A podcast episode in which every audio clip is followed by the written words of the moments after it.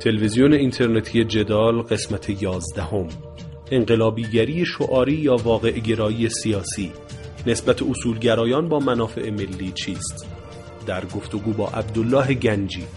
عبدالله گنجی مدیر مسئول روزنامه جوان است. روزنامه‌ای که متعلق به جریان انقلابی است. او که در دوران دفاع مقدس حضور داشته دکترای علوم سیاسی از دانشگاه علامه طباطبایی دارد. آینده رابطه ایران و آمریکا چه خواهد بود؟ آیا اصولگرایان خواهان پا نگرفتن برجام هستند چرا که به دشمنی با آمریکا قائلند؟ چرا ایرانیان باید از بی بی سی حضور ایران در سوریه را متوجه شوند؟ رابطه اصولگرایان با مردم و نگاه قیم معابانه آنان به جامعه چگونه است؟ آیا نمی‌توان در کنار تأکید بر آرمانهای انقلاب به مشارکت عمومی مردم نیز توجه شود؟ پاسخ گنجی به این سوالات و سوالات دیگر را در این برنامه خواهید شنید. مهمان هفته من عبدالله گنجی مدیر مسئول روزنامه جوان است. روزنامه متعلق به جریان موسوم به انقلابی. گنجی روستازاده از استان محروم چهارمحال و بختیاری است. 15 ساله و دانش آموز دوم راهنمایی بود که مدرسه را رها کرد و به جبهه جنگ علیه صدام رفت. پس از جنگ علوم سیاسی خوان و در سال 90 از دانشگاه علامه طباطبایی با دکترای علوم سیاسی فارغ التحصیل شد. از همون زمان هم مدیر مسئول روزنامه جوان بوده. روزنامه‌ای که او اصرار دارد متعلق به سپاه پاسداران نیست. اگرچه تیراژ اصلیش توسط سازمان بسیج مستعفین خریداری می شود از گنجی درباره آینده برجام و رابطه ایران و آمریکا پرسیدم. پرسیدم آیا او و همفکرانش می‌خواهند برجام پا نگیرد و تحریم ها ادامه پیدا کند چرا که به دشمنی با آمریکا معتقدند؟ از او همچنین درباره حضور منطقه ایران به ویژه حضور در طی جنگ سوریه پرسیدم. و از او پرسیدم اگر این حضور حتی مشروعیت داشت چرا ایرانیان باید از آن به واسطه بی بی سی خبردار می‌شدند؟ و در نهایت از جناح اصولگرایان پرسیدم. در آستانه انتخابات 1400 پرسیدم آیا اصولگرایان نگاهی قیم معابانه و آقا بالاسری به جامعه ندارند. های انقلاب آری اما آیا این ها نباید با مشارکت و مقبولیت اجتماعی و مردمی همراه باشد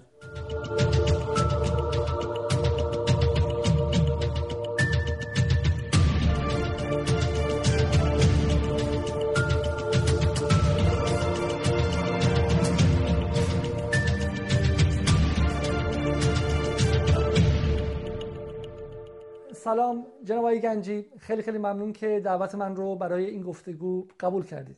به عنوان نخستین سال از شما می‌پرسم که تحلیل کلی شما از وضعیت فعلی و آینده برجام چیه؟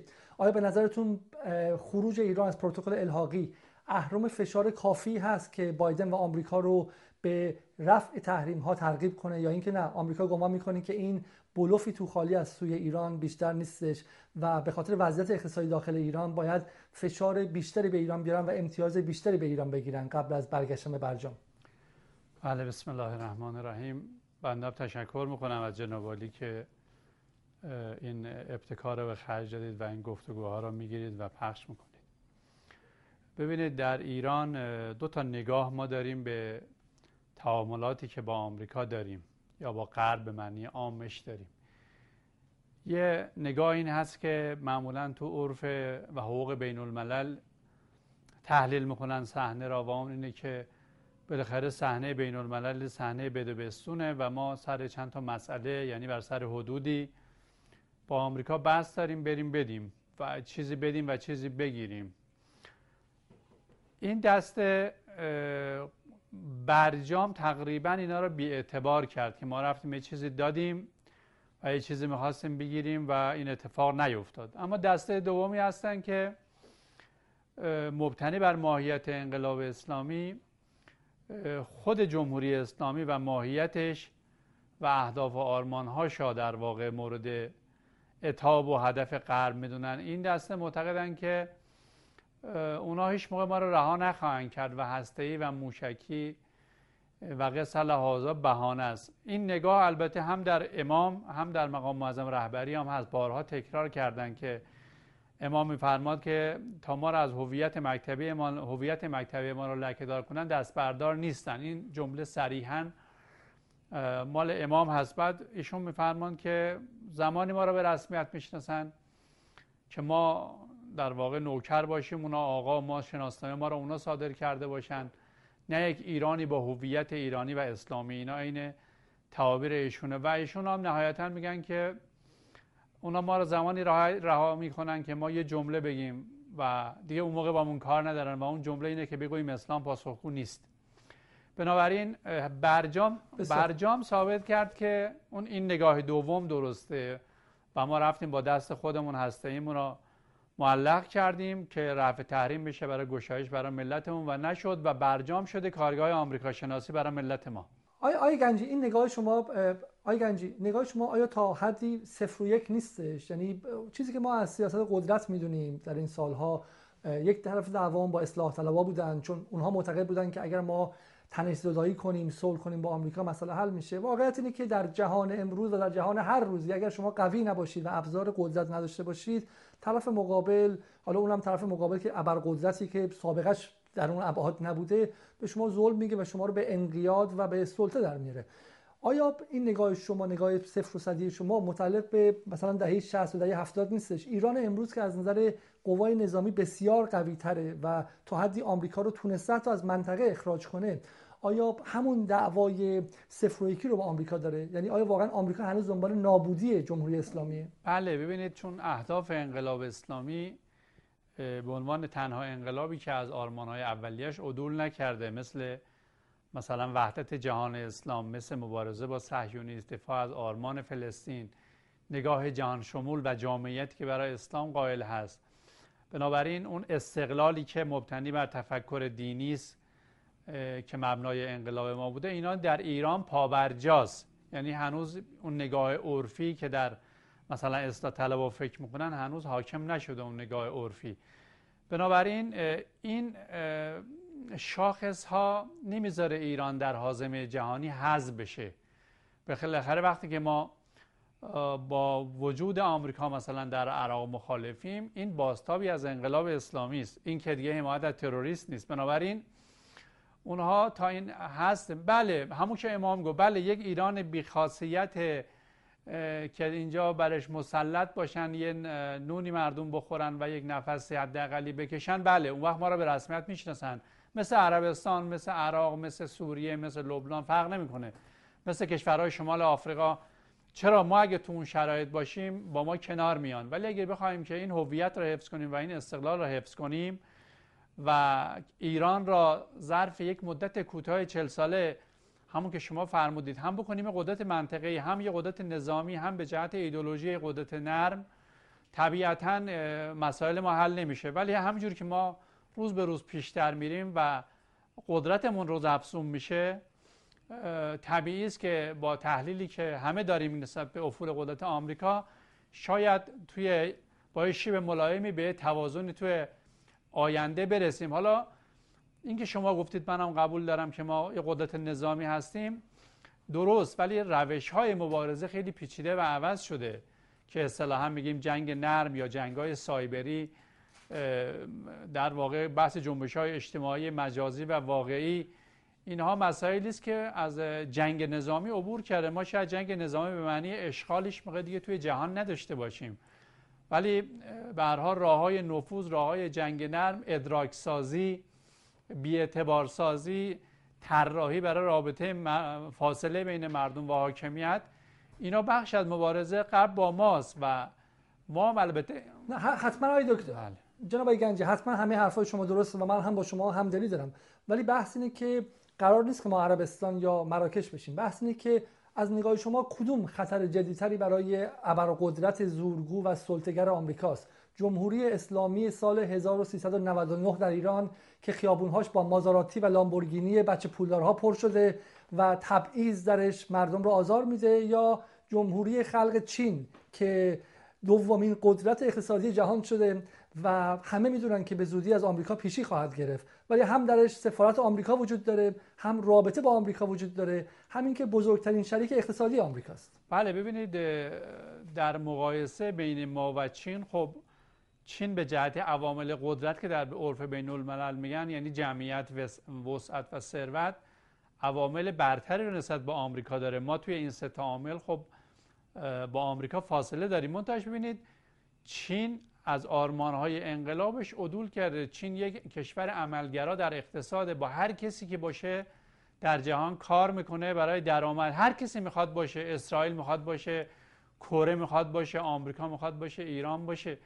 نه ما در واقع ما چارچوب جهان بینیمون اجازه رو به نمیده که به خاطر اینکه به خاطر یک منفعت مادی اون فضای عزت طلبیمون را و اون غرور ملیمون را و اون سندروم امپریاتوری ایرانیا را اینا بخوایم به چالش بکشیم که مثلا فرض بفرمایید یک رابطه اقتصادی صحیح داشته باشیم. شما اگر یادتون باشه تو داستان سلمان رشدی وقتی که امام اون حکم را صادر کردن برای سلمان رشدی بعد فرمودن که فکر می‌کنن که حالا مثلا اگه با ما قطع رابطه کنن ما از کنار اعتقاداتمون میگذریم و به جهنم که قطع رابطه بکنن. ببینید این چارچوب نگاه ما چین یک نگاه ماتریالیستی عملگرایانه داره. از ایدئولوژی ماو یا ایدئولوژی کمونیست چینی به کلی عدول کرده.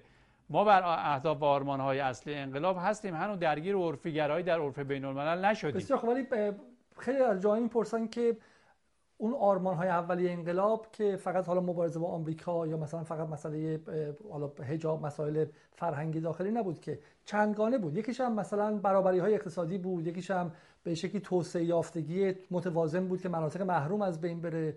و, و این بود که امت واحده‌ای باشه که همه با هم برابر باشن. ما چگونه به خودمون اجازه میدیم که در اون جنبه ها اینقدر عقب رفته باشیم؟ ولی به آمریکا ستیزی می‌رسیم که معیشت مردم باش درگیره که اقتصاد مردم عادی باش درگیره. اینقدر شعارهای به شکلی صفر و, صفر و یکی و شعارهای آرمان خواهانه بدیم همچنین. ببینید ما این نگاه آمریکا ستیزی که تو ادبیات شما هست و من بیشتر از آقای زیبا کلام میشنوم یه اتهام به جمهوری اسلامی. ما با آمریکای چیکار داریم؟ نه تو ساحل آمریکا هستیم نه تو همسایش مستقریم نه تو کشورش داره توطئه امنیتی می‌کنیم. ما یه سفارت آمریکا رو گرفتیم بعدم فهمیدیم اگه نمی گرفتیم اینجا کودتا می‌شد و جاسوس خونه بود. دیگه هیچ کاری نکردیم. آمریکا فقط 1500 تا تحریم علیه ما داره. جنگ 8 ساله داره بحث امنیتی داره زدن هواپیمای ما را داره ترورهای ما را داره. بنابراین ما اصلا با آمریکا کاری نداریم. یعنی ما اصلا با منافع آمریکا در حوزه جغرافیایی آمریکا اصلا کاری نداریم. اون در حوزه جغرافیایی ماست. اون برای ما شرایطی گذشته تا تحریم از ما برداره. ببینید کاملا یک جاده طرف است. ما فرض کنید مثلا شعار میدیم. شعار که از نگاه غربی ها یه چیزی مثلا آزادی بیان هر کی چی می‌خواد بگه. در حوزه عمل که ما کاری با آمریکا نداریم و بنابراین ما در مظالمی که صورت گرفته شما اگه بذارید تو ترازو شاید یک به هزار باشه. این از این جهت. بعد اون چیزی که شما الان فرمودید که در حوزه معیشت خب ببینید تمرکز غرب بر عدم توسعه ایران و مقابله با ورود تکنولوژی های تک به ایران و سرمایه گذاری سنگین در ایران بخشی از این مبارزه غرب با ماست. حالا این مبارزه برای چی می‌کنن؟ با ما ما آمریکا رو کجا تهدید کردیم؟ چه مشکلی براش ایجاد کردیم؟ نداره کسی کدی. ما در همسایگی خودمون داریم از امنیت خودمون در افغانستان و عراق و خاورمیانه دفاع می‌کنیم.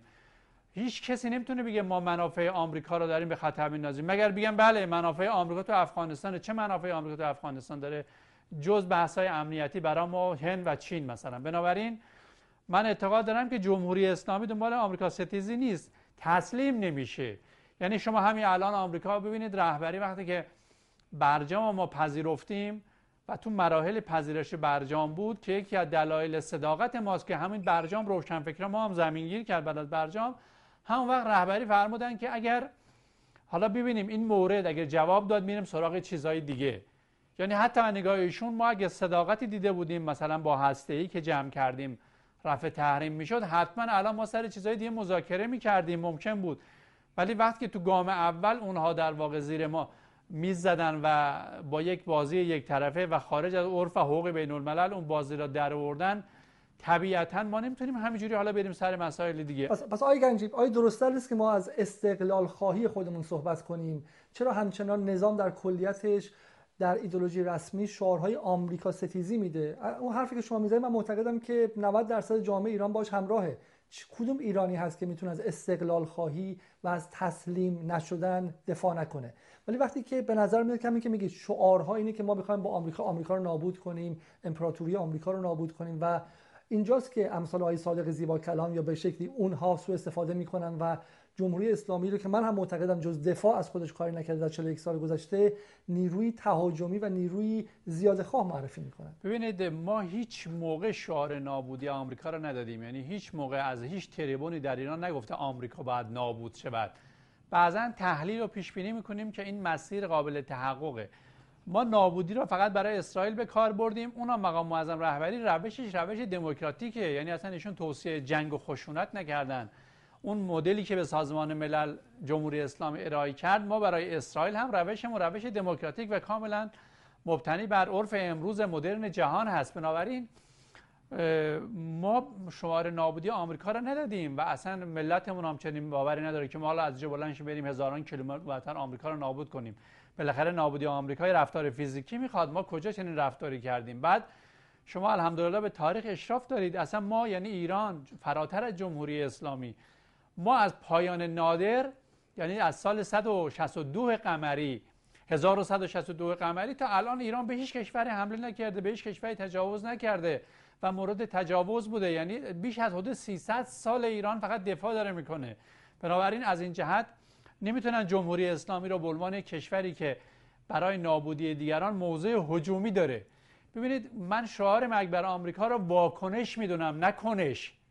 این شعار مکبر آمریکا ادلان جاسوسی در واقع شروع شد و از حمایتی که اومد سال اوایل انقلاب کارتر ایران و بعد حمایتاش از شاه بر را دادن شاه بعد جاسوس خونه اینا همش واکنش بوده یعنی کنش نبوده. یعنی به قول امام ما از مظلومیت خیش در جهان فقط دفاع کردیم. بنابراین اون بعد بحث تبس بعد از 20 فروردین 59 بحث تحریم اقتصادی 41 ساله 40 ساله. بنابراین ببینید من اعتقاد ندارم ما مظالمی را در حق آمریکا به جهت عملیاتی اعمال کردیم. حالا یا نتونستیم یا نخواستیم ولی شما که نمی‌تونه کسی پیدا کنه که ما با آمریکا ظلم کرده باشیم.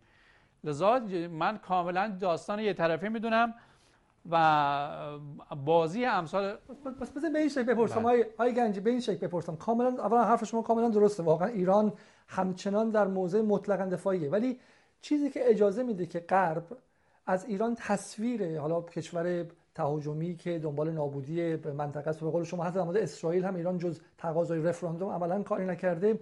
آیا پس در حداقل هیته ایدولوژیک و هیته زبانی استفاده از شعارهای مثل مرگ بر آمریکا آتش زدن پرچم آمریکا یا نمایش اون وجهه باعث نشده ما فقط دست غرب آتو بدیم؟ که کشور مظلوم ایران و به شکلی نظام مظلوم جمهوری اسلامی رو به عنوان یک عنصر تهاجمی تصویر کنه در رسانه من عرض کردم این واکنشه ببینید ما مکبر شوروی را همون اواخر امام دیگه تقریبا از شعارهای ما رخ بر چون شوروی دیگه انادش با ما کنار گذاشت بعد از جنگ و بعد هم همون زمان گورباچوف به ما تجهیزات فروخت با ما رابطه برقرار کرد. و ما دیگه از شعارامون دست برداشتیم. ما آمریکا ما رو رها نکرده. ببینید من یقین دارم که اگر آمریکا حسن نیت نشون بده و به مطالبات ما به مظالمی که ما به ما روا داشته از سال 32 تا الان اینا رو اصلاح کنه من تردید ندارم که شعار مکبر آمریکا اتوماتیک از جامعه ما حذف میشه. یعنی و... یعنی منطقش اینه. وقتی که شما ببینید طرف حقوق شما رو رعایت می‌کنه احترام شما رو رعایت می‌کنه طبیعت آدمی اینجوری است که دیگه کنشش عوض میشه. بنابراین شما برای آزمون این موضوع باید از آمریکا حسن نیت ببینید. ببینید شما الان نمی‌تونید بگید که آمریکایی‌ها هر کاری که نکردن نخواستن. من اعتقادم اینه که نتونستن. بعضی وقتا می‌گفتن آقا ترامپ دنبال براندازی نیست. من واقعا خندم می‌گرفت. کاری که نمی‌تونستم می‌گفتن نمی‌تونه نمی‌خواد. بنابراین ارادش داشتن توانش نداشتن ولی اینا به ما میفروختن که بله ما دنبال اصلاح شما هستیم نه دنبال براندازی. من اعتقادم اینه در این 41 سال خصوصا از 20 فروردین 59 یا از اردیبهشت 59 و 5 اردیبهشت 59 آمریکایی‌ها همه راههای ممکن امنیتی، اطلاعاتی، اقتصادی، نظامی را برای براندازی جمهوری اسلامی طی کردند. و من به نظر من راهی دیگه نمونده بله. یک یک نگاه البته اینه که نگاه چیزی که حالا به دکترین اوباما معروفه اینه که همین که میگید آمریکا همه تلاشش رو برای سلطه در خاورمیانه به کار برد. مهمتر از همه اشغال سرزمینی عراق و بعد هم آرامسازی سوریه و لیبی. و این شکست سنگینی برای آمریکا بود. 4 تریلیون دلار شکست که یک از دلایل افول و در واقع استهلاک آمریکا و پیشی گرفتن چین رو هم همین خرج کردن زیاد در خاورمیانه می‌دونن اوباما معتقد بود که ما باید خاورمیانه رو به یک ثبات نسبی برسونیم تا بتونیم تمرکزمون رو در بازی اصلی بازی بزرگ قرن 21 که در دریای چین دریای شرقی چین اتفاق میفته بگذاریم. و ادعاشون این بود که برجام هم برای همین انجام شده که ایران رو تا حدی ما مهار کنیم ولی نمی‌خواد ایران رو برای نابودش بریم. آیا شما به چه نگاهی معتقدید؟ آیا معتقدید که اولویت های آمریکای 2021 عوض شده و چه بسا نابودی ایران جزو اولویت هاش نیستش. من آقای علیزاده اعتقادم اینه که بله نگاه آمریکا به شرق آسیا پررنگه ولی من نگاه به غرب را از سال از جنگ جهانی اول به این طرف یه نگاه حساب شده می‌بینم. شما اگر به غرب آسیا. بله غرب آسیا یا خاورمیانه. جهان اسلام به معنی عامش. ببینید اگر مطالعه کرده باشید یه کتابی آقای هرایر دکمجیان داره به نام جنبش های اسلامی معاصر در جهان عرب. اونجا ایشون میاره نظر که اصلا غرب معتقده که خاورمیانه باید محیط بحران باشه. و ما به خاطر همینه که نظریه مقاومت در مقابل بحران ترک کردیم. یعنی آرامش خاورمیانه به معنی تراکم انرژی جهان اسلام علیه صهیونیسمه. این کفشه. بنابراین جهان اسلام مرتب باید باشه. یا جنگ صدام یا حمله به کویت یا داعش. یعنی هر روز یک مسئله باید در جهان اسلام باشد که این انرژی مسلمانی که آرمان امام بود وحدت جهان اسلام این محقق نشه. اتفاقا جوانان اهل سنت هم که تحریک می‌کردن که در محصولش داعش ببین بخشی از پروژه غربه. حالا من دیدم یکی از کسایی که با شما مصاحبه کرده بود گفتیم ما شیعه و سنیش کردیم. ما پرچمدار وحدت بودیم اتفاقا. ما پرچمدار فلسطین سنی بودیم. ما علیرغم بعض وقتا بیمهری فلسطینی ما همچنان یه طرف ازشون حمایت کردیم. بنابراین من اعتقادم اینه که اونا ما رو رها نکردن. غرب خاورمیانه جدید خاورمیانه بزرگ شما مستظر هستید. من بارها گفتم آمریکایی‌ها در خاورمیانه چهار تا هدف دارن. این هدف میشه سی سال ثابته.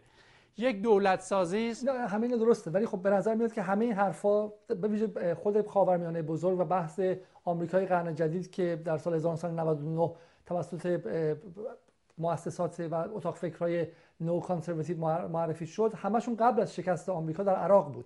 بعد از شکستی که آمریکا در عراق خورد و ایران هم در تحمیل این شکست با آمریکا موثر بود و سردار سلیمانی هم موثر بود آیا پس شما گمان نمی‌کنید که آمریکا هنوز نگاه کلی و استراتژی کلانش تغییر نه من اعتقاد دارم که این ارزم این بود که چهار تا هدفی که در خاورمیانه داره تغییر نداده. ببینید یکیش دولت سازی است. دولت سازی که بعد اومدن مهمترینش تو عراق بود نتونستن دولت بسازن در سوریه نتونستن دولت بسازن در لبنان نتونستن در یمن نتونستن دولت سازی کنن. حتی در ترکیه نتونستن دولت سازی کنن. حتی در افغانستان الان چیزی که هست نیم بنده. بحث ملت سازی بود به خاطر که باز جهان اسلام تجزیه بشه. شما دیدید نقشه خاورمیانه جدید را. کشورهای جدید را شما می‌بینید که مثلا جنوب عراق خوزستان ما و شرق عربستان یک کشوره و قصه هازا. ببینید دولت ملت سازی رو با کردستان عراق شروع کردن. اول می‌خواستن عراق سه تا ملت کنن سوریه رو دوستا ملت کنن. نتونستن. بنابراین حتی این قبول دارم حرف شما را که مدیون مستقیم تلاش های حاج قاسم هست. نه, نه الزاما تلاش های نظامیش بعد بحث سومشون تسلط بر ذخایر زیرزمینی و نفت گاز منطقه و چهارم امنیت صهیونیستا. من اعتقاد دارم که از این چهارتا به صورت نسبی در حوزه منابع و منطقه مسلطن یعنی به صورت نسبی بعضی کشورها دستشون هست. ولی در اون سه تا مورد که عرض کردم یعنی بالا بردن ضریب امنیت صهیونیستا دولت سازی و ملت سازی جمهوری اسلامی اینا را ناکام گذاشته و آمریکا از این عصبانی است. تلویزیون اینترنتی جدال. بسیار خوب. حالا بذار اگه میشه می‌ذارم فقط سریعتر به برگردیم به بحث برجام که بحث روز مردمه. شما پس معتقدید که آمریکا در مورد برجام با ما کاری نمی‌کنه. برگردیم به بحث خروج ایران از پروتکل الحاقی و طرح مجلس. بعضی از اصلاح طلبها معتقدن که این کار نه فقط باعث تهدید قوی نیست و باعث نمیشه که بایدن تحریم ها رو برداره بلکه باعث نزدیک شدن اروپا به آمریکا هم خواهد شد و ایران رو منزوی می‌کنه. آیا شما با این نگاه موافقید ببینید من اعتقاد دارم به عنوان کسی که سیاست خوندم اعتقاد دارم کسایی که چنین فکر کنن با الفبای دیپلماسی بیگانن شما وقتی که می‌خوای بری سر میز مذاکره یا می‌خوای بده بستون بکنی بالاخره دو طرف می‌دونن که اون طرف مقابل تو جیبش چی داره چی قرار رو میز بذاره و تو چه شرایطی اونا رو میز می‌ذاره.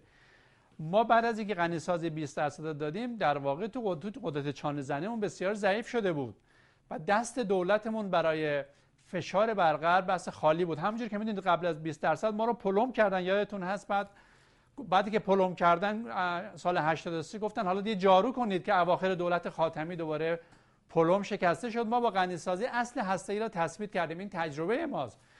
بنابراین این مصوبه راه برده مجلس این دقیقا آورده ای بود که دست دولت ما را سر میز مذاکره یا برای چانه یا برای بازگشت به برجام یا برای رفع تحریم پر می‌کرد. یعنی ما داشتیم می‌رسیدیم به اون گامی که اونا قبلا ما رو عقب کشیده بودن. خب همونجور که اون وقت حساس بودن ما رو عقب کشیدن الان می‌تونن دوباره همون حساس داشته باشن و امتی... خب حالا حالا به خصوص خیلی خیلی خیلی سوال مشخصی کردم. به نظرتون اروپا چه می‌کنه؟ آیا اروپا به بایدن نزدیکتر میشه یا اروپا همون نقشی که در چند سال گذشته بازی کرده تلاش برای حفظ برجام اتفاقا آقای چون الان از اروپا آقای علیزاده سوال مهمی کردید من نتیجه کلانتر از این بگیرم. در ایران یه عده خصوصا نخبگان اصلاح طلب سالها که ما با آمریکا چالش داشتیم یه سیاستی را به نظام توصیه می‌کردن تئوریزه می‌کردن که آقا ما باید بریم اروپا را جدا کنیم با اروپا کار کنیم. یادت هست؟ چرا ما داریم غرب و یک پارچه می‌بینیم؟ ما بریم با اروپا کار بکنیم. اتفاقا یکی از آورده های برجام همین جایگاه اروپا در جهان غرب در نسبت به آمریکا بود. یعنی اون اون نگاه کلا باطل شد. یعنی بعدی که آمریکا برجام خارج شد من اعتقادم اینه که واقعا اروپایی‌ها جرأت نکردن. یعنی این اجازه رو به خودشون ندادن که خلاف ملی آمریکا عمل کنن. با که مثلا همراه بودن برجام خارج نشدن ولی اقدام عملی که نکردن نشون می‌داد که استقلال ندارن. خود رئیس اتحادیه اروپا گفت اصلا ما بحثمون بحث هویت شده بعد از این داستان. بحث استقلال. من اعتقاد دارم که اروپای منهای آمریکا هیچ کاری برای ما نمی‌کنه. ولی می‌تونه با آمریکا اگه آمریکا همراهی کنه یعنی آمریکا بیاد تو بحث رفع تحریم حتما اروپا همراهی خواهد کرد. بنابراین برای ما هیچ موقع کنار ما وای نمیسه مقابل آمریکا. در این 42 سالش استثنایی نداریم. چین و روسیه چی؟ اگر اگر درگیری بین ایران و آمریکا و غنیسازی ایران بیشتر شه و غنیسازی ایران افزایش پیدا کنه آیا چین و روسیه کنار ایران میستن یا اونها هم به اجماع غرب ببینید چین و روسیه ملاحظهشون بیشتر ملاحظه حقوقی است با ما. چون ما رو به عنوان چالش برای خودشون نمی‌بینن به جهت یعنی اراده سیاسیشون اینجوری نگاه نمی‌کنه. اما اگر فرض کنید ما بریم برای خروج از MPT مثلا یا خروج از برجام و وقت شاید نتونیم رو اونها حساب کنیم. ما الان در برجام هستیم. بر واقع پادمان بر ما اعمال میشه.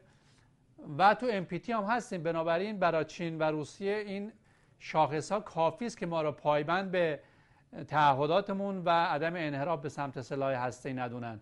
این چیزهای جزئی که ما با غرب براش سرش درگیریم مثل پروتکل و اینا به اعتقاد من از اولم برای چین و روسیه اصلا موضوعیت نداشت. پس پس ما درون برجام خواهیم موند و فقط به شکلی از پادمان یا پروتکل های الحاقی خارج شد سوال مشخص اینه که در داخل چه اتفاق میفته آیا در داخل همسویی بر سر استراتژی جدید ایران که شما میگید افزایش اهرم های فشار هستش. درسته؟ بله. برای چانه زنی. آیا همسویی جناحی وجود خواهد داشت یا اینکه نه؟ دو طرف می‌خوان به شکلی با هم دعوا کنن و تشتت داشته باشیم. همین الان دقت کرده باشیم بین سازمان انرژی اتمی ایران و مجلس دوباره درگیری شد و پیامی که از ایران داره به غرب به بیرون ارسال میشه پیام وحدت نیست پیام تشتته. به علاوه اینکه ایده دیگه معتقدن که اصولگرایان نخواهند گذاشت که برجام به نتیجه برسه و تحریم ها قبل از انتخابات رفت شه. می‌خوان محض تحریم ها و برجام رو گره بزنن به انتخاب شدن خودشون. شما چه نگاهی دارید و نگاه کلیتون به من اعتقادم اینه که اونایی که میگن اصولگراها نمی‌خوان رفع تحریم بشه به خاطر انتخابات اگه این حرفا ترجمه کنیم یعنی که اگه تحریمی رفع بشود رأی به ما تعلق می‌گیرد. و این در واقع اونایی که اینجوری میگن توهین به جریان خودشون است یعنی غرب اگه گشایش بکند برا ما بکند. یک اعتراف مستتری در این هست. ببینید اگر کسی اصولگرا به معنی واقعی کلمه باشه بازی در نمیاره در واقع پیرو اون حرف رهبری است که اگه یک ساعت دیگه هم تحریم برداشته بشه برداشته بشه. و من اینا رو تبلیغات می‌دونم. این که کسی بیاد مثلا رفع تحریم ملت رو به انتخاب خودش که انتخاب خودش هم با تحریم یک انتخاب سختی است برای اداره کشور من واقعا اینا رو قبول ندارم. من اعتقادم اینه که نیروهای مؤمن به انقلاب اسلامی حالا اسمش شما هر چی می‌خواید بذار اینا مبتنی بر همون ماهیت انقلاب اسلامی و بیاعتمادی و کلایی که در برجام بر سر ما رفت تو صحنه نگاه می‌کنن. حتی اگر آمریکایی‌ها بخوان نسبت به ایران با یه سمپات داشته باشن و جریان انقلابی کشور را در واقع نگاهش اصلاح کنن باید کاری بکنن که حتی مثلا اونهایی که به آمریکا سمپات دارن بیان اونا رو در دست بگیرن. ببینید این آمریکا این اقداماتی کرده. بنابراین ببینید آقای علیزاده اگر شما روابط بین الملل را مبتنی بر قدرت می‌دونید و ما را مشکلمون رو با غرب مشکل ماهیتی می‌دونید این سوال اگه جواب بدیم آینده هم روشن میشه. آیا غرب با محوریت آمریکا حاضر است با یک کسی مثل ایرانی که با هم دشمنن شرایطی براش ایجاد کنه که این دشمن قوی بشود؟ یعنی اجازه یعنی این کارمون دشمنش قوی می‌کند به نظر من. اگه اینجا رو با هم بحث کنیم متوجه میشیم که اتفاقی نمیاد حالا پس پس شما در مورد امکان رفع تحریم ها خوشبین نیستید. یک سوالی که هست اینه که یه سوالی که هست اینه که ایده معتقدن که بالاخره اطراف تحریم یک اقتصادی رخ داده. بالاخره شما وقتی که ما نفتی که میفروختیم دو میلیون بشکه در روز بود الان حدود چه می‌دونم یک دهم شده و بقیهش رو ما داریم تو بازار سیاه میفروشیم. خب مسلما دلال هایی هستن چیزایی که حالا حداقل اصلاح طلب بهشون کاسب تحریم میگن. آیا شما قبول دارید که در ایران کاسبی تحریم وجود داره؟ نه ببینید من اعتقادم اینه که دور زدن تحریم را برخی از همینایی که شما میفرمایید می‌خواستن به عنوان کار زشت غیر اخلاقی برای مردم معرفی کنن. مثل که ما وقتی دور می‌زنیم تحریم ها یه کار خلاف می‌کنیم در صورتی که ما را تحریم کردن اونا نمی‌گفتن خلافه.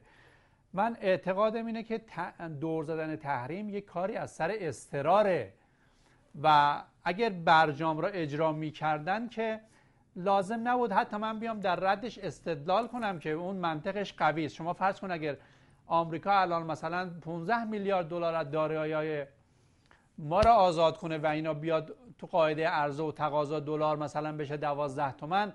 حالا من گنجی هر چقدر بیام علیه تحریم صحبت کنم علیه بایدن صحبت کنم. دیگه مردم ما وقتی تو صحنه را می‌بینن که دیگه حرف منو گوش نمیدن. بنابراین ببینید اگر حرفی بهش اعتنا میشه مال اینه که در صحنه عمل اثبات شده. خب الان شما میگید اصلاح طلبا یا دولت؟ الان ما گذاشتیم سر هفت سال الان اصلا گیریم که مثلا اصولگرا همه مخالف برجام بودن اونا که برجام نزده به هم ترام زده به هم. خب حالا که اینجا ما الان ایستادیم من اعتقاد دارم که الان حرف آقای روحانی و حرف ظریف با ما یکیست یعنی بعضی وقتا اون از ما حرفای تندتر می‌زنن یعنی به اون نقطه رسیدن که ما فکر می‌کردیم. اگه, اگه اجازه بدید اتفاقا حالا این نکته ای که اونها میگن نه فقط تقصیر آمریکا نبود. میگن در داخل هم سنگ اندازی های فراوانی علیه برجام انجام شد. بعد از برجام حالا اونهایی که میگن بعد روح برجام حفظ می‌شد. باید ایران بلافاصله سرمایه گذاری اروپایی می آورد و حتی سرمایه گذاری آمریکایی می آورد ادعای خیلی از جمله مثلا آقای عبدی آقای علی متحد تو همین برنامه جدال و آیه اجازه بدید آیه تاجزاده در همین برنامه جدال این بود که اگر ما با آمریکا کار کرده بودیم بوئینگ خریده بودیم سرمایه آمریکایی بود آمریکایی ها منافع داشتن و نمی‌رفتن به وقتی برجام ببرن. و حتی اگه شل تو ایران سرمایه گذاری کرده همین شکل. ولی بلافاصله بعد از برجام نیروهای حالا اصولگرا و حزب اللهی مانع آمدن سرمایه غربی شد ببینید این مانع شدن را مکانیزمش رو نمیگن چجوریه. چون دولت نمی‌دونم بانک مرکزی وزارت صنعت معدن اینا که تجارت دست خودشونه. بنابراین نمی‌تونن این کارا این ادعا را بکنم کما که شما می‌دونید ده ها شرکت اروپایی اومدن تو ایران. زیمنس اومد شرکت های نفتی خودرو اینا اومدن. حتی این جمله علنی مال رهبری است که آمریکایی‌ها می‌توانند بیان در صنعت نفت گاز ایران سرمایه گذاری کنند. شاید شما این جمله رو نشیده باشید. حتی ایشون این جمله رو گفتن و اتفاقا برای ما هم خیلی جالب بود. بنابراین اروپایی اومدن هم تو نفت اومدن حتی آقای زنگنه من یادت هست میدان آزادگان ها ترجیح داد به اروپایی بده به جای شرکت های داخلی. اروپایی اومدن ولی وقتی که آمریکایی برگشتن اروپایی برگشتن چون در واقع نمی‌تونستن مستقل از آمریکا اینجا بمونن. من اعتقاد دارم که اگر اون تیم قبلی ببینید تیم قبلی آمریکا هم یه حق بازی را در آورده بود تو برجام. حالا به نظر من ترام که خیلی اوریان و موازش کاملا شفاف بود در ایران هم همه رو به یه چشم می‌دید.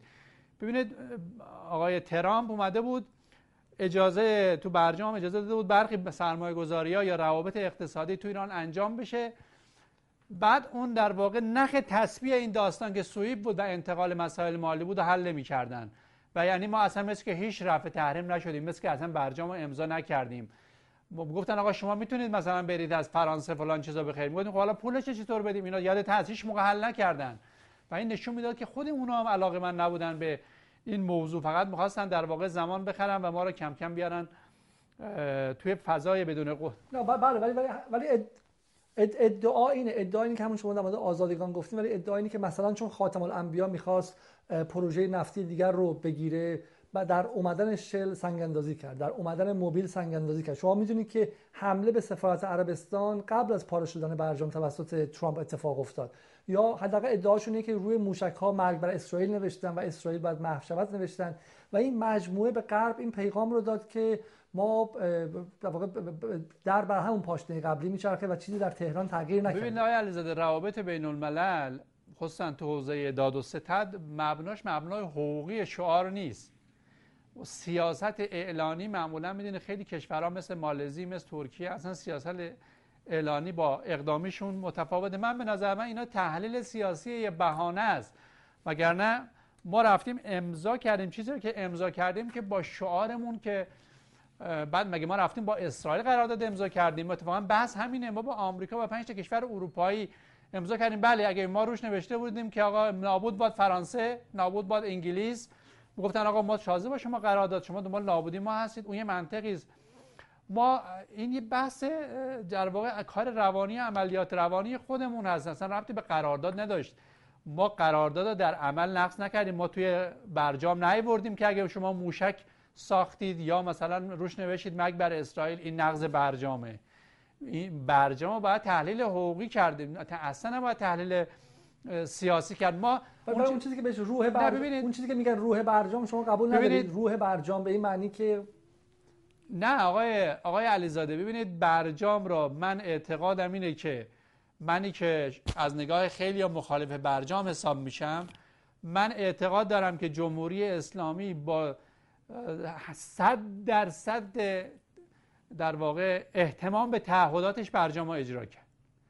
یعنی حتی به نظر من همشون یعنی یعنی سپ... یعنی سپاه راست پایداری اصولگرایان روحانیت بدون استثنا معتقدی که همه جناها پشت برجام ایستاده. ببینید آقای علیزاده اون که تو قدرت دولت است آقای روحانیه من حالا می‌خوام صد تا مطلب بنویسم. اون کار خودش می‌کنه. جریان خارج از قدرت نمیشه بیاره اینجا مالی در واقع به مالی به تصمیم حاکمیتی یا مثلا تصمیم در سیاست خارجی.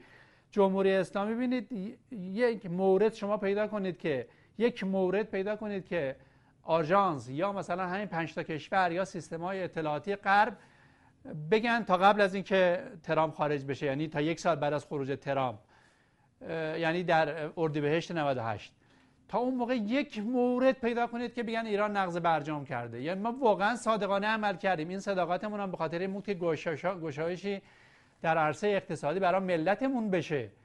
یعنی اینقدر دولت ما دقیق اینا اجرا می‌کرد که شاید بعضی تو کشور منتقد بودن. ولی به هر حال اتفاق افتاد. اراده نظام بود به قول شما که ما باید این تعهدی که کردیم انجام بدیم. با این حساب که تعهد طرف مقابل هم انجام بشه.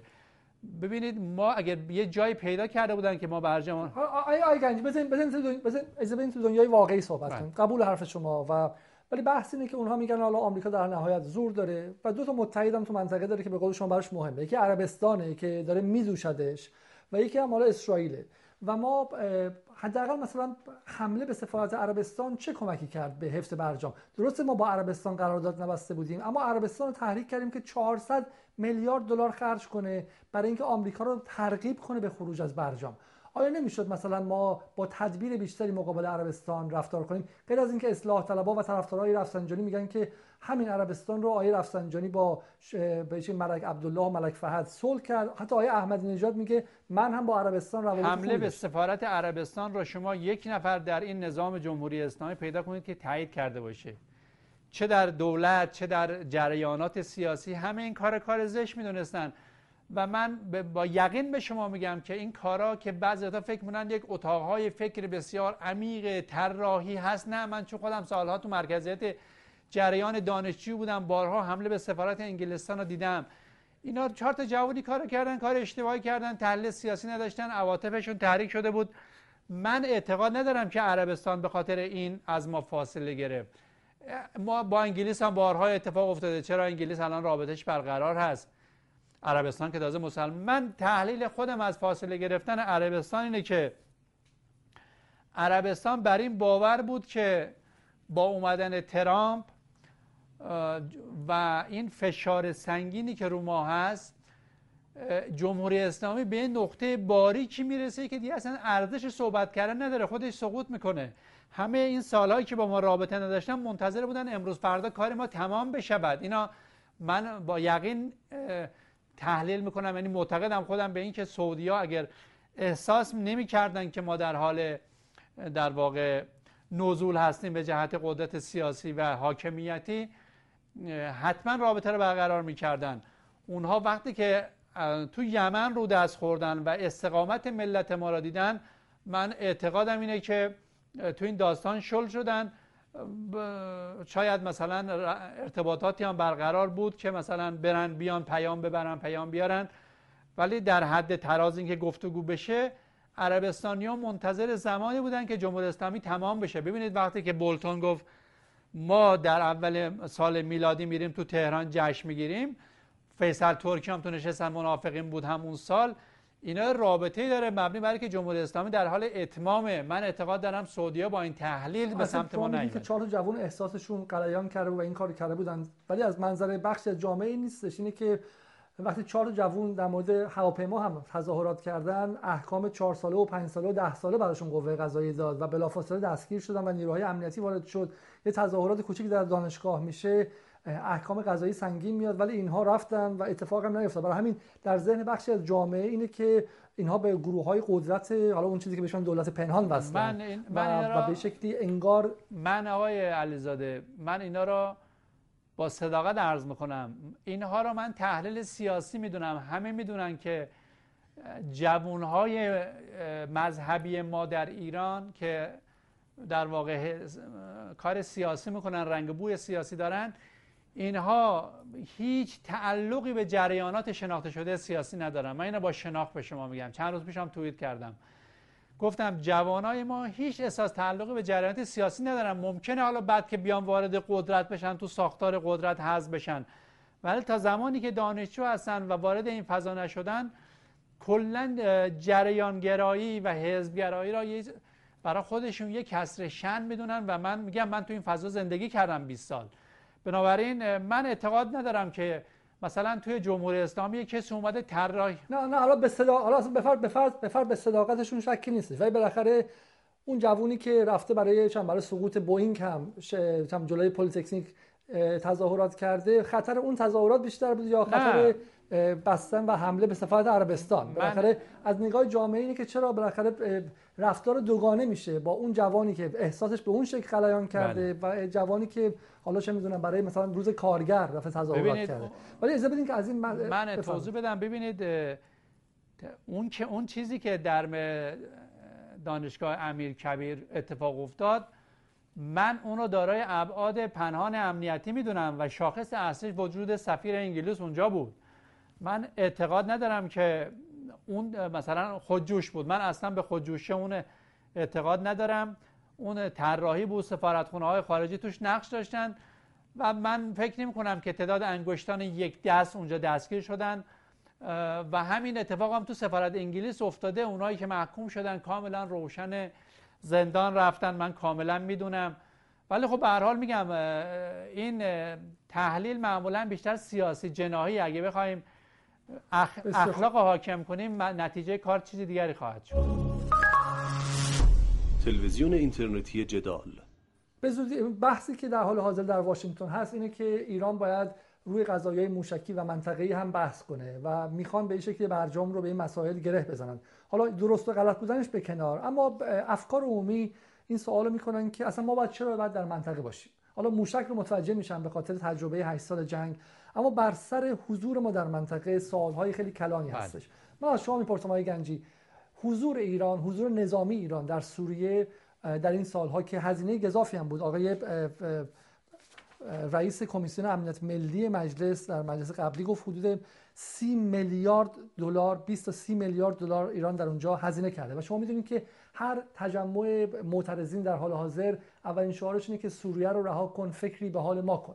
آره. چه سوال, سوال خیلی چرا ما در منطقه حضور داریم و بله. چرا اینقدر هزینه می‌کنیم و چقدر هزینه بله. می‌کنیم ببینید ما انقلاب اسلامی خب می‌دونید هم در بعدش الهام بخش بود که یه زلزله در جهان اسلام درست کرد که حالا من نمی‌خوام مصادیق شد در 15 کشور بشمارم وقت شما را بگیرم. هم بعد از جنگ ما در واقع ارادهمون به این تعلق گرفت که از مظالمی که بر جهان اسلام میره جلوگیری کنیم. امام فرمودن که اگر هم اکنون آمریکا کشور را با خاک, با خاک یکسان کند مسلمانان چه می‌کنن؟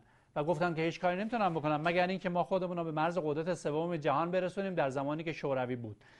بنابراین نیا کنید من دلایل ما برای حضور در سوریه عرض می‌کنم. ببینید اولا این کلا وارونه سازی است که میگن شما رفتید کمک مثلا یک کمک اسد هر حفظ حکومت اسد. این یه واژه است که بعضی اصلاح طلبا میگن. من کلا اینجا وارونه میفهم من اعتقاد دارم که اسد فدای راهبردها و سیاست خارجی جمهوری اسلامی شد. می‌تونست نشه.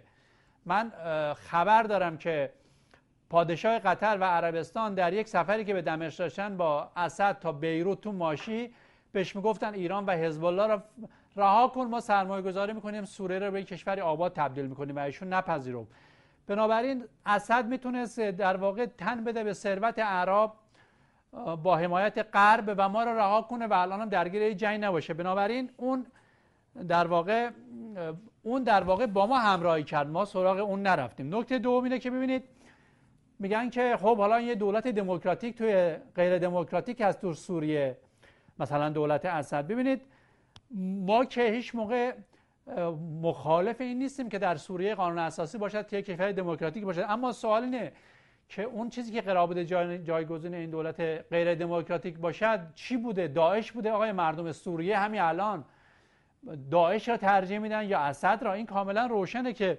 جایگزین اسد نه ادعا, ادعا, ادعا در مورد داعش نیست. ادعا اینه که ایران در سوریه سال 90 وارد شد و داعش سال 93 به وجود اومد.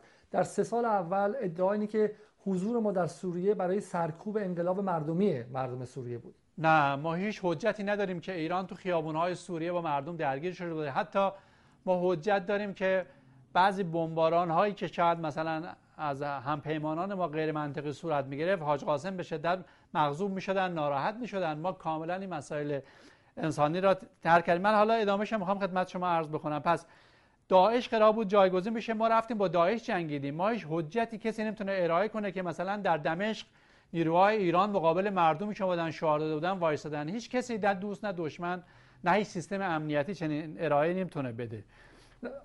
آی گنج ایران چه سالی وارد سوریه شد؟ بله. من اعتقاد دارم ایران نیروهای نظامی ایران چه سالی وارد سوریه شدن؟ نیروی نظامی ایران رو باید دو جور شما ببینید. ببینید اصلا سوریه پلیس نداشت.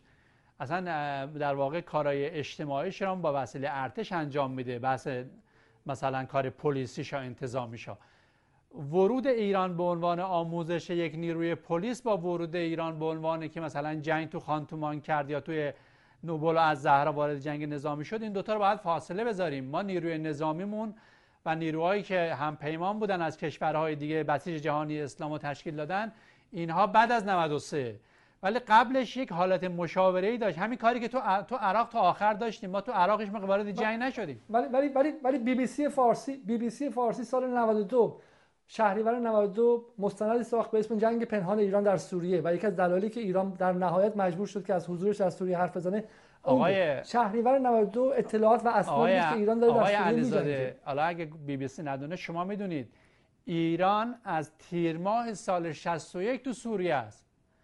اصلا پادگان زبدانی از سال 61 که احمد متوسلیان رفت اونجا توسط اسد پدر تحویل سپاه شد اصلا این چیز جدیدی نیست. ما در واقع سالهای زمان جنگ خودمون زمانی که جنگ ایران و عراق بود ما توی بلبک لبنان شهید داشتیم. اینجا براشون مراسم بود تشییع جنازه بود. حضور نظامی ایران در سوریه مسئله جدیدی نیست. ربطی هم مثلا به تحولات جدید نداشت. ما اونجا پادگان داشتیم. من ادامه صحبت ما عرض بکنم. ببینید نکته بعدی اینه که ما وقتی گفتیم که این جریان جریان تکفیری است و اول هلال شیعی را تئوریزه کردن بعد یک نیروی را به وجود آوردن که این هلال را پاره کند یا بشکنه طبیعتا ما اونجا مصادیقی پیدا کردیم که شدیم مدافع حرم. ما قبر دختر امام علی در درعا را مگه اینا منفجر نکردن؟ مگه قبر صحابه پیامبر را در مرز عراق و سوریه منفجر نکردن حج ابن اودعی را. بنابراین این روند اگر اینا می‌رسیدن به مراکز مذهبی حتما این کار را می‌کردن. من خودم حلب رفتم یه جایی هست یه جایی توی در حاشیه حلب که شهر شیعه هم نیست که اونجا در واقع محسنی است. اینا تونل زدن که بیان اون رو منفجر کنن بعد لو رفته. من خودم توی اون تونل رفتم. بنابراین بحث دفاع از هر پس آقای گنجی چون چون رهبری رهبری سال 94 گفتن که اگر ما در سوریه نجنگیم باید در همدان کرمانشاه بجنگیم. ولی شما همچنان معتقدید که حضور ما در سوریه به خاطر منافع ملی و امنیت ملی نبوده به خاطر مسائل اعتقادی من و تمام نشده آقای علیزاده اینا رو عرض می‌کنم. این پس یه نکته نکته بعد اینه که ببینید سوریه تنها عقبه جغرافیایی حزب الله است. یعنی اگه سوریه متحد ماست چطور سعودی ها می‌تونن برن تو یمن بمبارو کنن؟ ما نمی‌تونیم یک فضای امنیتی برای حزب الله درست کنیم در خارج از مرزهای لبنان چون لبنان کشور کوچیک اندازه استان ایلام ماست. بنابراین نظام سوری خب نه برای اینکه سعودی ها سعودی ها سعودی ها به قول خود شما وهابی هستن حکومت زورگوی سلطگر ما که سعودی نیستیم ما نیروی انقلابی هستیم که برای مستضعفین قیام کردیم. خب چگونه شما ایران رو با سعودی مقایسه نه من میگم اونا که دارن می‌کشن مورد تایید آمریکان. ما که میریم از مظلوم حمایت می‌کنیم آمریکا مقابل ماست. من ارزم اینه. ببینید وقتی که عقبه حزب الله در نبود نظام سیاسی سوریه حزب الله موضوعیت نداشت. بخشی از جنگ سوریه به خاطر همین بود که راه انداختن. بنابراین به خاطر همین هم بود حزب الله وارد جنگ شد. یعنی نبود نظام سیاسی فعلی در سوریه و حاکمیت جریان تکفیر در سوریه علیرغمی که برای جهان اسلام بسیار خسارت بار بود و کشتار وسیعی را به راه مینداخت آینده حزب الله را کاملا در واقع با چالش مواجه می‌کرد. بعد نکته ای که شما گفتید اینه یعنی ما نمی‌تونیم به قول شما ایدئولوژی را با منافع ملیمون از هم جدا کنیم. منافع ملی را حاکمیت مستقر تعیین می‌کنه. منافع ملیش تعریف قبلی نداره. همونطور که ترامپ منافع ملی آمریکا را خروج از برجام می‌دید. و با اوباما در برجام می‌دید. همطور که شاه منافع ملی در دادن بحرین می‌دید. ما الان سرزنشش می‌کنیم. بنابراین منافع ملی تعریفی از قبل نداره. من نه من این جمله رو بگم تمام. این جمله رو بگم این جمله رو بگم. ببینید اگر شما بر این باوره که داعش یک جریانی بود برای مقابله با ایران و با شیعه بنابراین یک جریان قدرتمندی می‌خواست که با این مبارزه کنه. اگر این سلاحهای پیشرفته که داشت کمک مالی که بهش می‌شد خب اینا کی باید پاسخ می‌داد؟ کی باید نوامیس مسلمان دفاع نه ولی آخه آخه argument و ادعایی نیست. دعوا اصلا سر داعش نیست. دعوای حداقل اصلاح طلبان در این برنامه جدال این نبوده که چرا ما با داعش جنگیدیم. بحث اینه که ما داریم علت معلول رو عوض نه نه من همین که من من در سوریه در سوریه در سوریه می‌تونستیم به, به, به حکومت بحث سوریه فشار بیاریم که کشدار نکنه مسالمت آمیز رفتار کنه بخش از حقوق مردم بهشون بده که اصلا سوریه سه سال بعد دوچار داعش نشه. ما سوریه رو به شکلی من, من زمینی مستعدی ساختیم که ازش داعش به وجود من اعتقاد ندارم سه سال بعد بود. علیزاده یه بار دیگه تو این تاریخ تجه نظر کنید. فاصله حرکت اولیه در درعا و دیدن سلاح در سوریه شش ماه هم نیست. منتهاش من اون بحثم که گفتید همدان و کرمانشاه. بگم که چرا نسبت ما چی بود با این داستان به جهت امنیتی؟ خب شما می‌دونید که داعش یا جریان تکفیری یا بخشی از سلفیت اهل سنت به ملت به معنی یک واحد مدرن امروزی مبتنی بر حقوق بین الملل که اعتقاد نداره امتگراست امت هم جغرافیایی می‌بینه. شما اگه یادتون باشه تمام جهان اسلام و اینا کردن یه نقشه کشور. بعد مثلا ولایت خراسان ولایت عراق ولایت شام. بنابراین این پیشروی داشت میومد به سمت ما. ما برخی نیروهای داعش را در چند کیلومتری 12 کیلومتری تا 40 کیلومتری مرزامون کشتیم. ارتش ما درگیر شده. فرمانده وقت نیرو زمینی ارتش آقای پوردستان روی زمین مصاحبه کرده. بنابراین این روند پیشرونده بود. در مورد داعش آیه آیه گنجی در مورد داعش خیلی افکار عمومی ایران خیلی محکمه و همه آمار و ارقام نشون میده که اکثریت مطلق عددی جامعه ایران پشت مبارزه با داعش ایستاده. برای همینم کسی مثل سردار سلیمانی قهرمان ملیه در مورد این شکی نیستش. بحثی که در مورد سوریه هست اینه که آیا راهی نبود که ایران سال 90 تا 92 با به شکلی باعث شد که بشار اسد و حکومت بعث سوریه بخشی از تقاضاهای مردمی رو بپذیرن و فضا به سمت جنگ داخلی نره. این سوال هست. حالا این سوال مهمیه. ببینید جریان معارض سوریه دو تا جریانه. یه جریان دموکراتیک خواه که معمولا پایگاهاش تو غرب به جهت انسانی مستقرن. یه جریان معارض مسلحه. این دوتا رو باید از هم تفکیک کنید. من خواهش می‌کنم شما به سوابق نیا کنید. ایران با معارضین سوری بارها جلسه داشته. ایران با معارضان سوری و جلسه مشترک با دولت سوریه در تغییر قانون اساسی سوریه. همه اینا ایران نقش داشته. من بارها تو چون تو رسانه هستم اینا رو تعقیب کردیم. ما ده ها جلسه با جریان معارض در سوریه داشتیم. چه در ترکیه چه در کشورهای اروپایی محل ملاقات بود. بنابراین ما با جریان معارض غیر مسلح و حتی با ارتش آزاد که منطق اهل گفتگو بود شما این جریان النصره و داعش اینا می‌دونید اصلا اعتقادی به گفتگو ندارن. مثل طالبان یا مثل مثلا ارتش آزاد نبودن که هم هم بجنگن هم صحبت کنن اهل بدبستون باشن. بنابراین با جریانی که هیچ موقع اهل مذاکره نبود نمی‌شد مذاکره بکنی شما؟ 100 درصد. آی آی گنجی به توی دوری اونجا میسیم به یک سوال دیگه ای کنم. ببین همونطور که من خودم خودم رو فردی ضد امپریالیسم می‌دونم معتقدم که هنوز هم برای ما در منطقه در غرب آسیا و اغلب نقاط جهان موضوع اصلی اینه که یک حکومت یک ابرقدرتی به اسم آمریکا وجود داره. قبل از اون ابرقدرتی به اسم فرانسه و انگلیس وجود داشتن و بحث اصلی و دعوای اصلی این اما معتقدیم که چیزایی هم مثلا به آمریکا بهانه میده. دست آمریکا رو باز می‌کنه و ما وظیفه‌مون به عنوان ملت های جهان سوم اینه که از خودمون بهتر دفاع کنیم خودمون ایمنتر کنیم. یکیش هم اینه که به نظر میاد نیروهای ضد آمریکایی و به شکلی استقلال خواه در ایران اعتقاد چندانی به دموکراسی و به مردم سالاری و به افکار عمومی ندارن. مثالش همین سوریه است. شما در سوریه جنگیدید. منم معتقدم که ایران کار درستی کرد در سوریه حضور داشت. اما چرا بعد مردم ایران خبر حضور نیروهای ایرانی در سوریه رو از تلویزیون بی بی سی اون هم دو سال و نیم بعد بشنون و جمهوری اسلامی خودش مستقیم به چشم مردمش نگاه نکرد نگفت قرار شما با مردم ایران این نبود. شما خودتون در 15 سالگی در جنگ ایران و عراق جنگیدید. همه چیز شفاف بود. حتی کسی مثل حاج احمد متوسلیان میمد سپاه رو نقد جدی می‌کرد. شهید باقری میمد سپاه رو نقد می‌کرد. چرا جنگ ایران در سوریه پنهان انجام ببینید شد چرا از مردم مخفی نگه داشته شد؟ ببینید آقای علیزاده دو تا جواب به این بدم. ببینید که ورود نظام ما به سوریه تقریبا اولین تجربه نظامی خارج از جغرافیای ایرانه. اینا که قبول دارید که ما یعنی به جهت عملیاتی در واقع این اولین تجربه بود. طبیعتا پیوست رسانه این قبول دارم از همین که شما میفرمایید. پیوست رسانه این باید خیلی بهتر از این قابل دفاع بود. دوم از اون که ما عرض کردم من حرف بی بی سی را قبول ندارم. ما از زمانی که وارد فاز نظامی وارد سوریه شدیم یعنی خودمون بخشی از داستان مبارزه شدیم و بخشی از سازماندهی این بسیج جهانی اسلام به داشتیم اینا رسانه ای کردیم. یعنی نمی‌تونستیم رسانه ای نکنیم که وقتی که مثلا تو این فضای شبکه های اجتماعی وقتی که شهید میوردن که ما که شهیدامون رو تو سوریه گفت مخفی نکردیم که.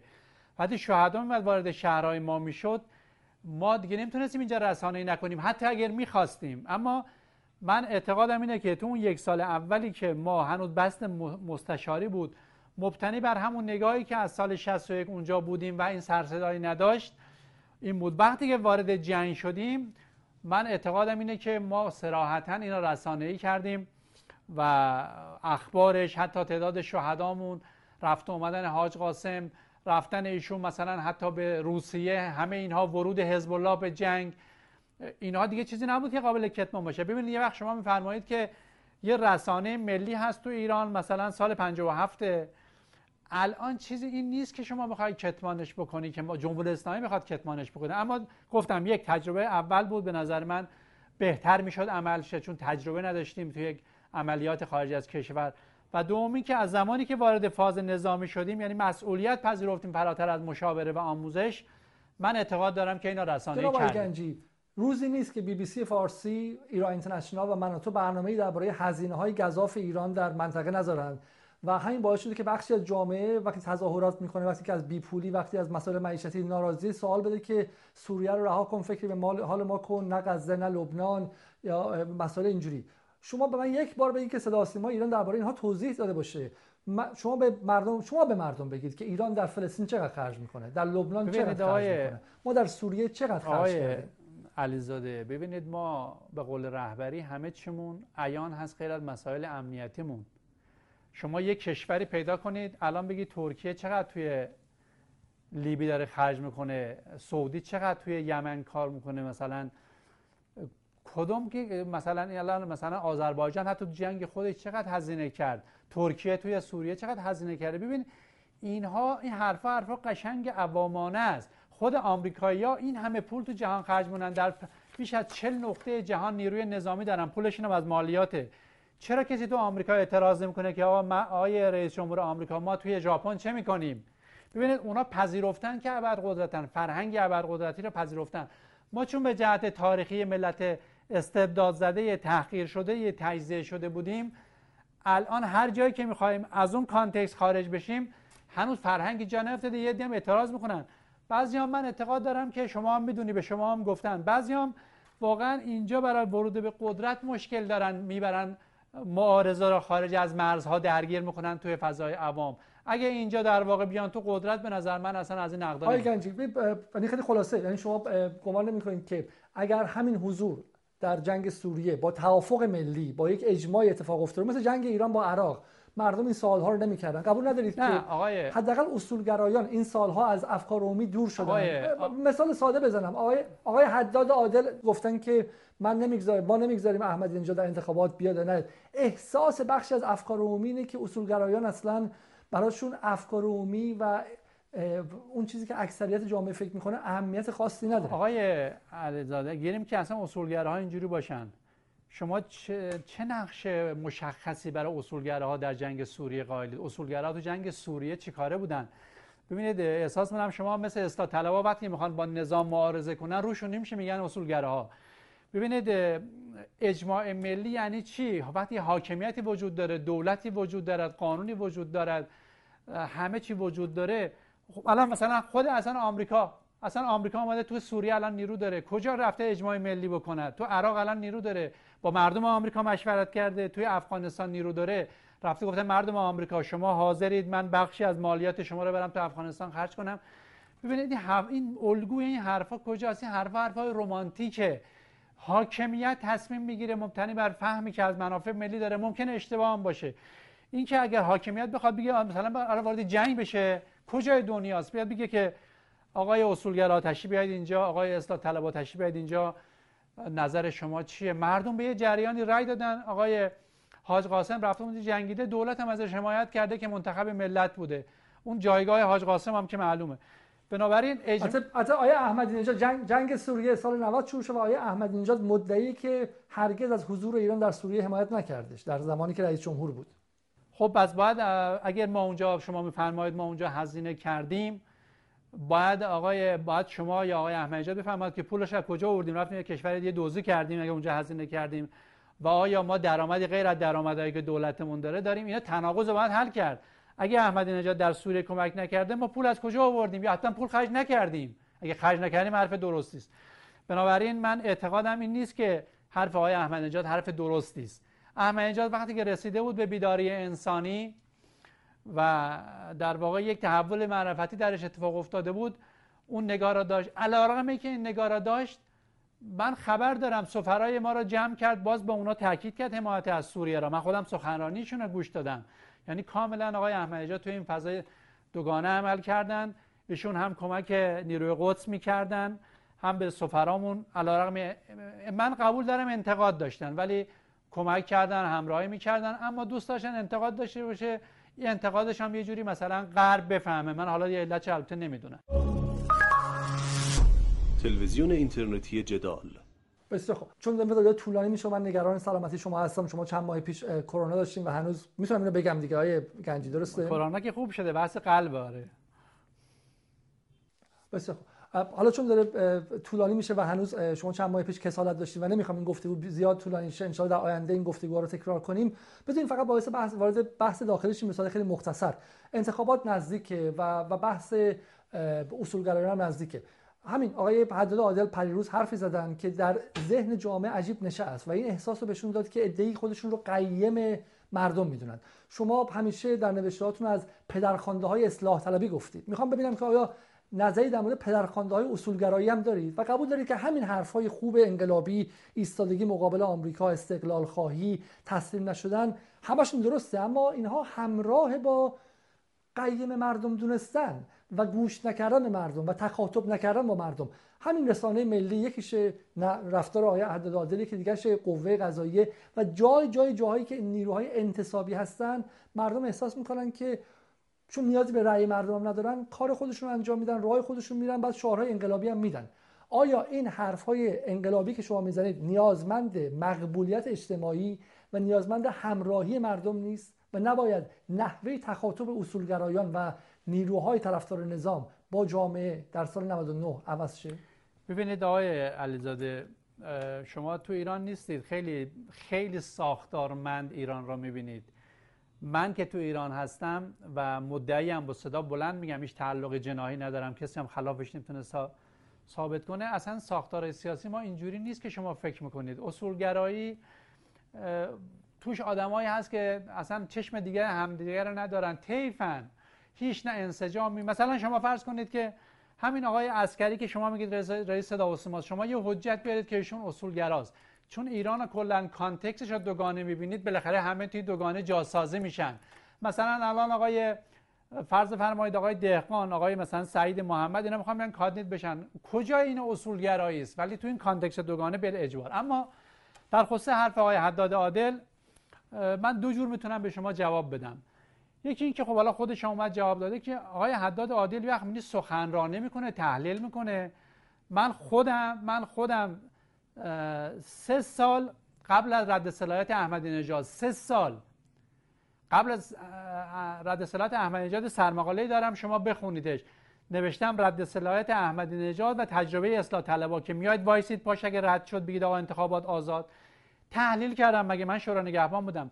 اگه حداد به عنوان تحلیل کرده خب نظرش بوده شما هم می‌تونید تحلیل بکنید. مثلا تحلیل کنید که به این دلایل احمدی نژاد رد میشه.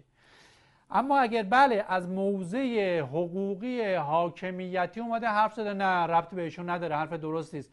نه ایشون شورا نگهبانه نه وظیفه‌ای داره نه اصولگراها بهش محول کردن نه خودش. اما به عنوان تحلیل اجازه بدیم که اونا که میگن آزادی بیان حرفشو بزنه. یه نگاه دیگه که من حالا نه ولی آی, آی گنج احسا...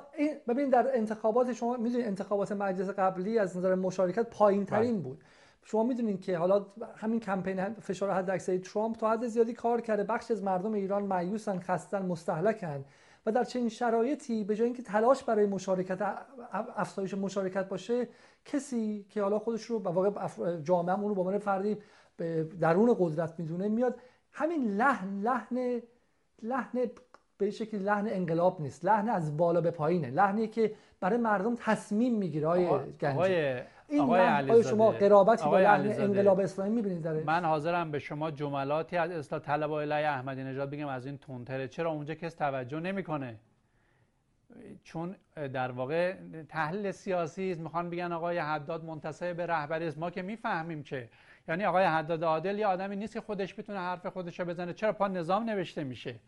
من قبول ندارم. اما یه تحلیل یه گفت قسمت دوم گفتم که بعضیا میگن که اگر اونایی که میگن بحث حاکمیت بعضی میگن اصلا ایشون ایثار کرد. می‌دونست بالاخره حرفا براش عوارض داره. باید کسی اومد این حرفا می‌زد و ایشون اومد زد. ولی من خودم اعتقادم اینه که ایشون تحلیلش گفته. اگر اومده از موضع حاکمیت یعنی حرفی زده بله من هم با شما موافقم هم با احمد نژاد موافقم که ایشون کار حاکمیت نداره انتخابات سازوکار رسمی و حقوقی داره مرجع داره.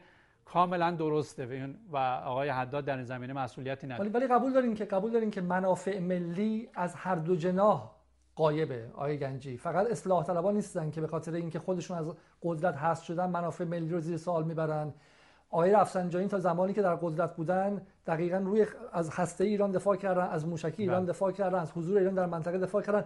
وقتی هست شدن بله. حضور ایران تو سوریه رو زیر سوال بردن و گفتن دنیای فردا دنیای گفتمان هاست آقای احمدی نژاد تا زمانی که تو قدرت بودن صدای آرمان خواهی مبارزه با امپریالیسم می‌دادن. روزی که از قدرت رفتن طرفدار مذاکره با آمریکا شدن.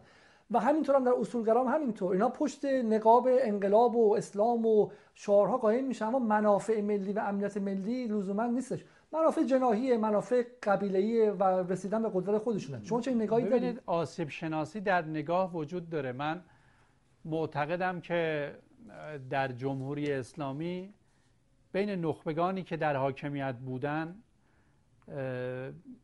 الان یه شکافی وجود داره نخبگان سیاسی که این شکاف فراتر از اختلاف سلیقه است اختلاف است. به تعبیر امام اختلاف اگر اصولی شد موجب سستی نظام میشه من معتقدم که من معتقدم نخبگان اصولگرا از جهت مبانی و اصول انقلاب اسلامی با نظام زاویه ندارن.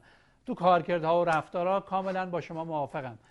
اما در جریان اصلاح طلب یه اقلیت نخبگی هستن از جمهوری اسلامی عبور کردن.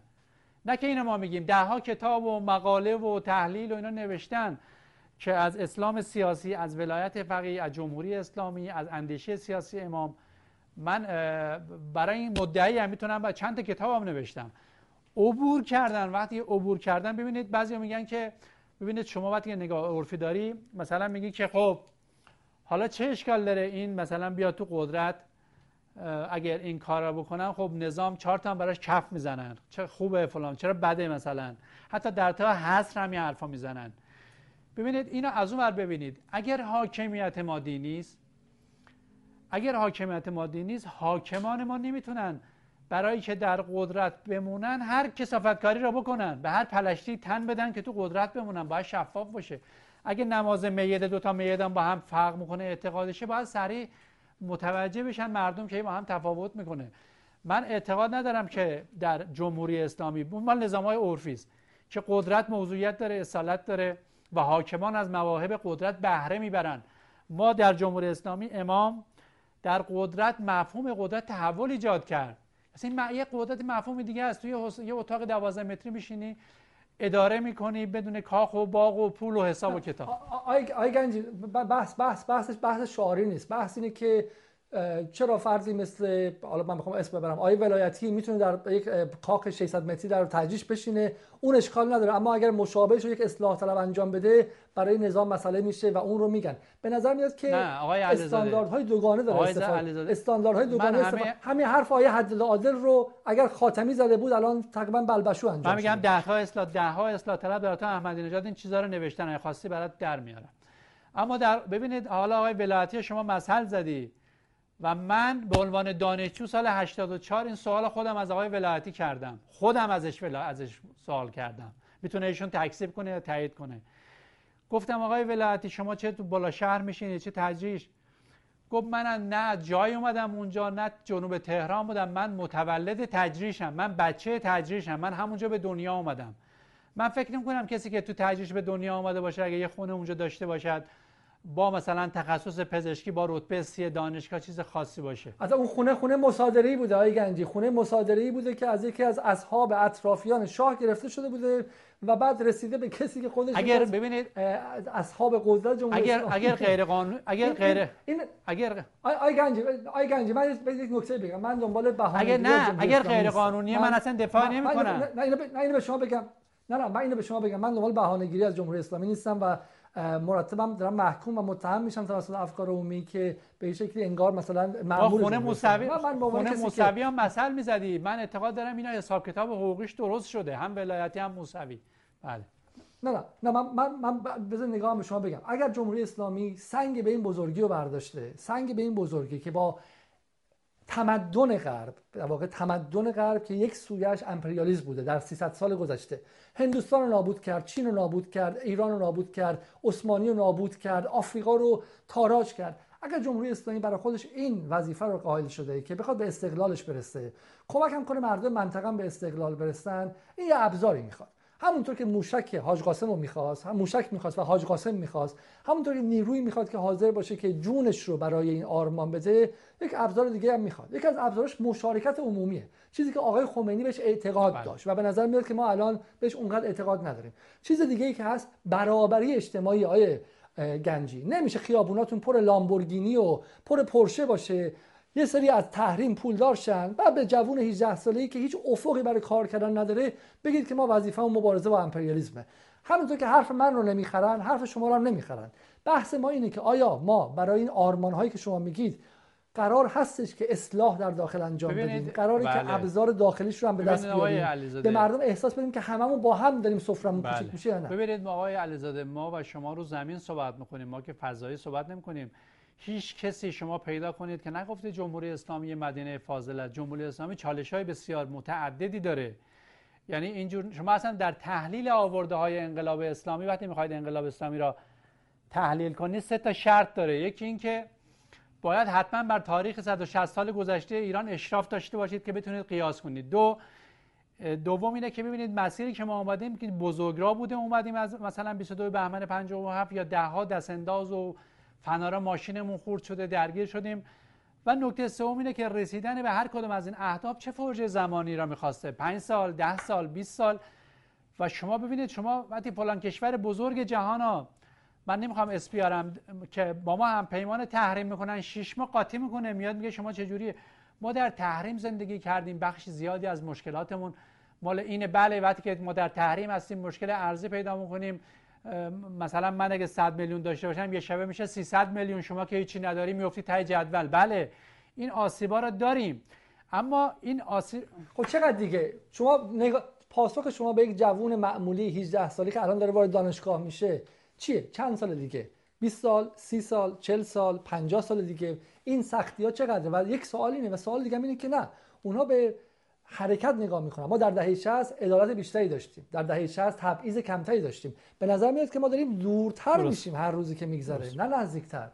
من اعتقادم اینه که ببینید شما بخشی از این داستان به نظر من برمیگرده به انتخاب مردم. یه بخشش هم برمیگرده به اولویت نگرش. ببین نگرشی که بر کشور حاکم میشه در عرصه اقتصادی در عرصه نون و آب مردم که دیگه نمی‌تونن بگن که دولت اختیاری نداره که آموزش پرورش رو نمی‌دونم نون و برق و ببینید نگرشی که حاکم میشه اون بسیار مهمه. ما الان اعتقاد داریم نگرشی که بر اقتصاد ما حاکمه نگرش بومی نیست. یعنی ما ببین مثلا معتقد به بازار آزاد تنظیم بازار بر عرضه و تقاضاست من مارم از اون دو سال پیش به آقای روحانی سر میز غذا گفتم اگه شما فکر مونید بازار ایران با عرضه و تقاضا تنظیم میشه که الان ما دو میلیون نیم خونه خالی تو ایران داریم. چرا مسکن قیمتش میره بالا؟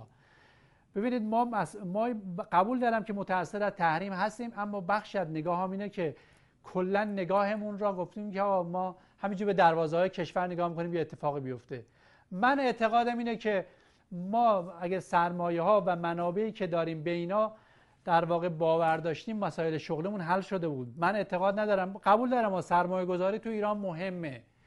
ولی من اعتقاد ندارم که ولی ولی ولی ادعای ادعای اصلاح طلبها اینه که زمانی که دولت دست نزدیکان در واقع همفکران شما بود 8 سال دولت احمدی نژاد بدترین دوره تاریخ ایران برای تولید شغل بود. یعنی میگن که حتی دوره جنگ ما بیشتر شغل تولید کردیم تا دوره احمدی نژاد. به رغم قیمت بالای نفت یک دونه شغل میگن اضافه نشد به ببینید در واقع به تعداد شغل های ایران. ببینید اینا رو از اصلاح طلبا نگیرید. اینا رو باید از مرکز آمار ایران و بانک مرکزی بگیرید.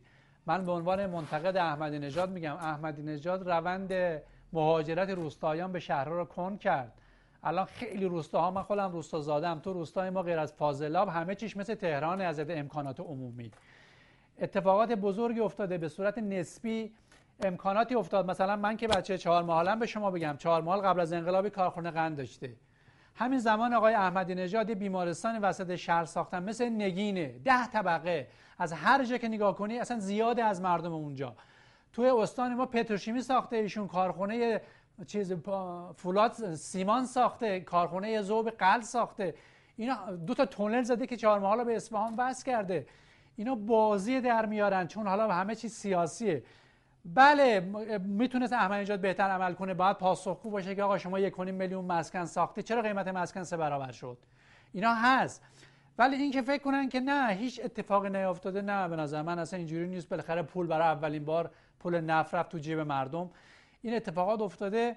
من نسبت به اصلاح طلبها اینا رو اقلیت پر صدا می‌دونم. من می‌دونید من روزها ماها با ده ها نظرسنجی که مراکز مختلف این کشور در مسائل مختلف انجام میدن. بله. آقای گنجی به آخرین سال. انتخابات نزدیکه و حداقل شایعه و حالا بعضی شواهد هم نشون میده که این خیلی فقط شایعه نیست. بخشی از نیروهای اصولگرام علاقه دارن که مشارکت پایین بیاد چون احساس می‌کنن که به این شکل کاندیدای خودشون انتخاب میشه. آیا نگاه, نگاه شما چیه؟ و به نظر شما آیا مشارکت پایین برای آینده ایران و منافع ملی به شدت خطرناک نیست؟ من همه آمریکا نمیشه. ببینید آقای علیزاده این اصل مشارکت پایین من که دیگه موازه ما اعلام کردم توی تمام زدم سر هم نوشتم برای مشارکت حد اکثری یعنی چیزی نیست که الان اینجا بگم. اینا اینا میچسبونن به اصولگراها. ببینید یا یک کسی مثلا نظر شخصیش اگر کسی معتقد به مشارکت حداقلی است اگر اصولگرها آدم های معتقدی اولین چیزی که نداره اعتقاد به ولایت فقیه چون ولی فقیه داریم که مشارکت حد اکثری بنابراین مشارکت مشارکت حد اکثری است. اگر کسی دنبال این ایده است من این را یا دنبال منافع شخصیشه یا یه مشکل داره یا چیزی ناراحته. ما تو ایران اتفاقا ببینید بعضی چیزها رو بازی میدن. در تا ترامپ بین اصولگرا و اصلاح اختلاف نبود. تا رفت اونا گفتن شما با اینید اون با اینه. در خصوص مشارکت حد اکثری هم بین نخبگان سیاسی در ایران اختلاف نیست. به نظر من هر کی میگه دروغ میگه. یعنی اصلاح طلبا که چون یه هسته سخت رأی ندارن می‌دونن با مشارکت زیاد مشکلشون حل میشه. اصولگرا هم که یه هسته سخت رأی دارن بدون تبلیغ تو سبدشون هست می‌دونن با این رئیس جمهور نمیشه ساخت. بنابراین من اعتقاد دارم که نگاه به مشارکت حد اکثری هم نگاه رهبری است هم نگاه دولت هم نگاه دو جریان سیاسی است.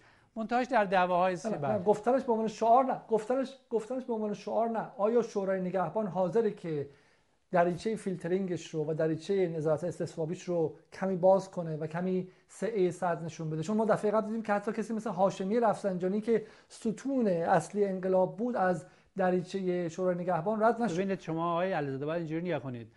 باید بگید که انتخابات ما از زمانی که تکوین جناحی در ایران شد. غیر از 16 سالی که مرحوم هاشمی بود با آیت الله خامنه ای اونجا اون فرق می‌کرد. یه ستاره می اومد کاندید می‌شد بقیه هم خیلی باش فاصله داشتن. از 76 به این طرف شما انتخابات ریاست جمهوری سراغ داری که رقابتی نبوده باشد؟ یعنی دو تا قطبی که کاملا گارد دارن مقابل هم سفارایی نکرده باشن. مثلا رقابت بین قالیباف ولایتی باشد بین لاریجانی مثلا جلیلی باشد. نه. ببینید اگر اصلاح طلبات تو همه انتخابات کاندید داشتن مثلا ترافیک کاندید داشتن. همون 84 نه ترافیک نداشتن. اصلاح طلبها شما می‌دونید اصلاح طلبها سال 92 پشت حسن روحانی هستن که چهره شاخص جنای راست چرا کاندید خودشون کشیدن بیرون؟ روحانیت مبارز چرا کاندید خودشون کشیدن بیرون؟ برای اینکه معتقد بودن عارف اصلاح طلب خنثاست و مردم اتفاق... بهش رأی اتفاقا, اتفاقا دقیقا همینه. این آقای شکوری را توییت زده. می‌گفتن عارف آدم نظامه. اینا کسی که آدم نظام باشه شجاعت نداشته باشه نظام وایسه که کاندید نمی‌دونن. آقای تایزاده آقای حجاری اینا کسی هم می‌خوان که بتونه نظام رو استحاله کنه. اتفاقا سال 80 و 87 که میروز آقای خاتمی رو از گردونه کشیدن بیرون آقای موسوی رو آوردن. چون فکر می‌کردن اون شجاعتره. و اتفاقا سال 92 هم فکر می‌کردن روحانی شجاعتره. و اتفاقا آقای خب حالا این نقد به خود شما هم و به هم فکراتتون وارده. سال 84 شما کسی آوردین که خودش رو مقابل نظام گذاشته بود. آیا احمدی نژاد در می‌گفت تمام اشرافیت نظام با همه حاکمیت می‌خواست در بیفته و همه رو به شکلی طرفدار زر و زور میدونستش. و تنها کسی که تونست انتخاب کنید به عنوان رئیس جمهور هم کسی بود خودش اپوزیسیون نظام می‌دونست. به نظر میاد که کلید رسیدن به کاخ پاستور اینه که خودتون مقابل نظام بذارید آقای گنجی. آقای احمدی نژاد سال 84 مقابل نظام نبود. سال 88 هم نبود. آقای احمدی نژاد در مورد آقای رفسنجانی صحبت کردن سال 88 علیه آقای ناطق نوری صحبت کردن و خودشون به عنوان یک نه ببینید کار ایشون کار ایشون کار ایشون که کار زشتی بود رهبری اومد تو خطبه هایش کسی هم تایید نکرد. اما صحبت کردن علیه ناطق نوری یا هاشمی رفسنجانی به معنی صحبت علیه نظام نیست. آقای احمدی نژاد اشتباه کرد. همون عکس خانم اون بنده خدا که نشون داد نظر ما کار زشتی بود. اصلا ما این چیزا رو تایید نمی کنیم اما این که میگید احمدی نژاد وقت مقابل نظام بود؟ نه. مسائلی برایشون بعدا پیش اومد به جهت معرفتی که من توی کتابی نوشتم. بعد می‌تونم این نقطهشو برای شما ما داریم مثلا 84 و 88 حرف ببینید 84 و 88 ببینید 84 اصلاح طلبا 84 اصلاح طلبا چند تا کاندید داشتن؟ هاشمی داشتن کروبی داشتن معین داشتن مهرعلی زاده هم داشتن. چهار تا کاندید داشتن خب رای نیاوردن. ببینید 88 قوی ترین مهرشون آوردن. البته محاسباتشون اشتباه بود. در دور دوم رئیس جمهور مستقر نباید مهر اصلی بیاره. این محاسباتش نکرده بودن. بنابراین قوی ترین مهرشون آوردن شکست خوردن. منتهاش بعد شکست می‌خورن یه ایرادی تو حاکمیت مثل که هست. وگرنه رای مال ماست.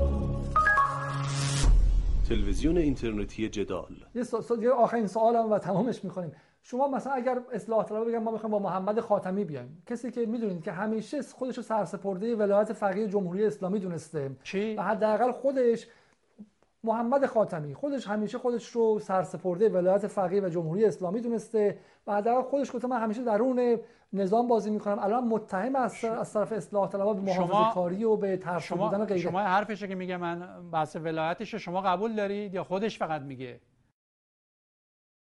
من که به نیت افراد آگاهی ندارم ولی حداقل بین آقای خاتمی و کسانی که رسما از نظام فاصله گرفتن ایشون همیشه همچنان خودش رو در اون نظام تعریف می‌کنه. خب. اگر اصلاح طلب بگن که ایشون می‌تونه برای ما رأی بیاره شما نظر شورای نگهبان ایشون رو قبول می‌کنه ببینید آقای من که شورای نگهبان نیستم ولی جواب قسمت اول صحبت رو بدم آقای خاتمی اگر ولایت اگر با نظام همراهه رهبری از ایشون دو بار سه بار چند بار شاید مکتوب در پینوشت نامش یا مثلا تو فضای عمومی هم سخنرانی کردن گفتن آقا من دو تا توقع از شما دارم یکی که میشینه تو محافلتون میگید تقلب نشده. اینا بیاید به مردم بگید خب علنی هم بگید. دو این شعارهایی که علیه آرمانهای امام و انقلاب تو خیابانهای تهران داده شد ما نمیگیم کار شما بود. بیاید بگید اینا از ما نبودن. همین. چرا خاتمی نیومد اینا رو بگه؟ این ولایت مداریه اگه ولایت مداری بود که اینکه دیگه خرجی نداره. حالا چرا نمیاد بگه؟ و این همه حاضران هزینه بدن که اینا نگن. ببینید شما می‌دونید حداقل شما که فضا هستید می‌دونید من حداقل 5 تا کد از اصلاح طلبا دارم که میگن تقلب نشده. صفحه های فراهانی گفته نشده تایزاده گفته نشده حجاریان گفته نشده. خب چرا اینا نمیان به مردم بگن؟ این نفاقه. این نفاق ما نمی‌دونیم مثل بزنیم ولایت. آها اینکه خاتمی چطور به شما با شورای نگهبانه. سال 76 هم شورای نگهبان همین شورای نگهبان با همین نظارت استثبابی اینا تایید کرده. شورای نگهبان همین اصلاح طلبای معترض فعلی را با همین نظارت استثبابی 220 رو فرستاده تو مجلس ششم قانون که عوض نشده که ببینید کار شورای نگهبان کنش نیست واکنشه. نه. آی آی بله. گنج سوال همینه خب. سوال همینه. اینا میگن که ما سال 76 با آقای خاتمی بودیم و به امید آقای خاتمی می‌خواستیم اصلاح کنیم. الان اومدیم تیکه تیکه جلو الان دیگه رسیدیم به حسن روحانی و احتمالا علی لاریجانی و غیره و غیره. یعنی ما رو انگار تمام ابزار مبارزه انتخاباتی داره از ما می‌گیرن. برای همین انگیزه حضور ما در انتخابات کمتر میشه. یک سوال از شما کنم. آیا اصلا شما معتقدید که اصلاح طلبها باید توی نظام جمهوری اسلامی باشن یا باید حذف شن؟ نه ببینید من اصلاح طلبها رو دو طیف می‌دونم. یه طیفشون در نظامن ولی منتقدن. یه طیفشون بر نظامن. اون بر نظام بخششون داخلن بخششون هم که جمهوری خواه تمام ایار بودن از کشور خارج شدن. من مثلا میگم کسی که چارچوب جمهوری اسلامی نداره بالاخره جمهوری اسلامی مستقره نظام کودتایی هم نیست. کسی که قبول نداره و اینو فریاد می‌زنه چه اصراری داره وارد حاکمیت بشه؟ ببینید آقای تایزاده میاد میگه من جمهوری اسلامی قبول ندارم.